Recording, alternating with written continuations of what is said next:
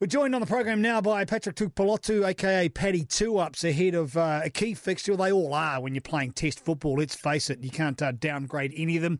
It's the Argentines and the All Blacks, of course, are looking to bounce back from what was a pretty underwhelming performance last week. Uh, uh can I say that, uh, Patrick? And welcome to the program. It wasn't probably wasn't the best day at the races, was it?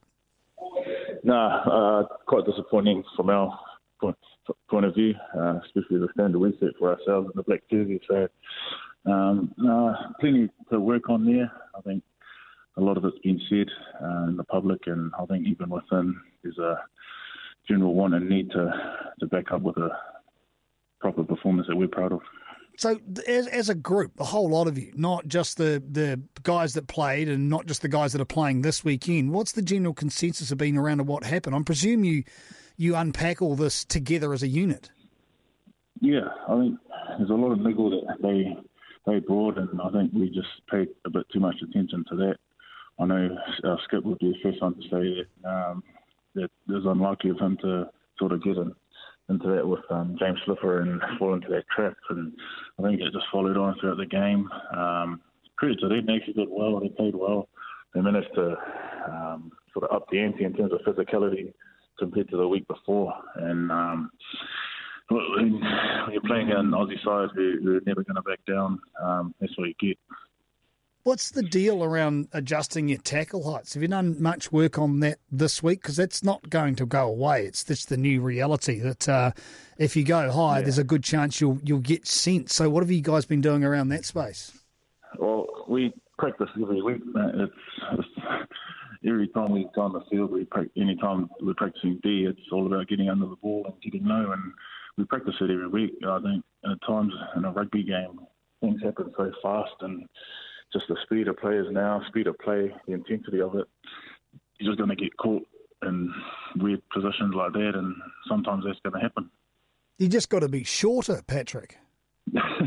well, I don't know what else you can do. You either got to be shorter, or you can't tackle anymore. Well, what about the, the headspace of the players? And I know this has been mentioned previously, and sorry to keep dragging on on this. We'll talk about the Argentine game shortly, but that whole concept around having a blue head and having a red head and keeping calm in the situation, is that still talked about? Yeah, that's still there. That's part of uh, sort of in our mental toolbox. I think with, I know certainly when I started with the All Blacks, that was there before I joined in, and certainly found ways to stay in the blue and stay out of the red. And we all know, we acknowledge that in, in times of the game we're going to be in the red. It's about us getting out of that as fast as we can so we can stay in the blue and carry on. Um, that's always been a, a, part of All Blacks rugby, and I think a strong side of, of uh, how All Blacks have been so successful. Easier said than done. Have you got a method as to how you get into that space? Well, they don't really strike me as a hot-headed guy, Patrick. yeah, it's, it's, it's hard. Like you, you got to know when you are in the red, and that's probably the first bit of of work. You got to practice it. You got to identify and understand what makes you go into the red. Certainly, a bit of learning that goes on over the years. I think for myself, uh, when it comes to all that scuffle stuff, I know if I get involved in that, that puts me in the red. But at the same time, it can give me a little bit of an edge and uh, sort of carry that on into, the physicality and, and, getting some something back from that. But uh, everyone's different, um, but we're all striving to stay in that blue head.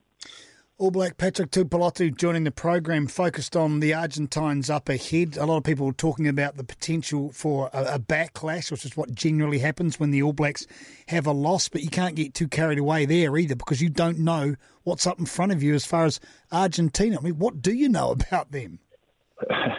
not much. It's, uh, it's a different beast. Uh, things change up when you you uh, obviously played Aussie four times in a row, and it's definitely different in the cha- training week and trying to get pictures based off of a couple of their games against Australia. A, uh, we certainly don't know much about their squad.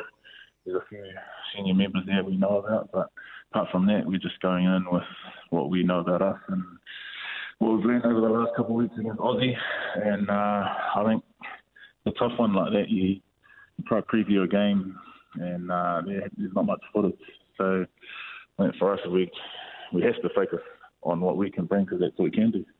then you'd expect a slightly more controlled and measured performance. Would that be what Ian Foster is after initially? Yeah, I think we're always striving for that. I think if you look at traditional Argentinian teams, they're really good at their set piece, line out, scrum. Um, and I think for us, we need to nail our scrum. I think we haven't, we've got to a point where we're happy with it, but to really kill teams, I think we, we need to go a step further. So that's a challenge for us as a forward pack and a unit. Um, we're big ball carriers. We need to certainly get under the ball and tackle low there and to negate their big ball carriers. So um, Argentinians another beast in their own in their own right, but another contest we're excited for.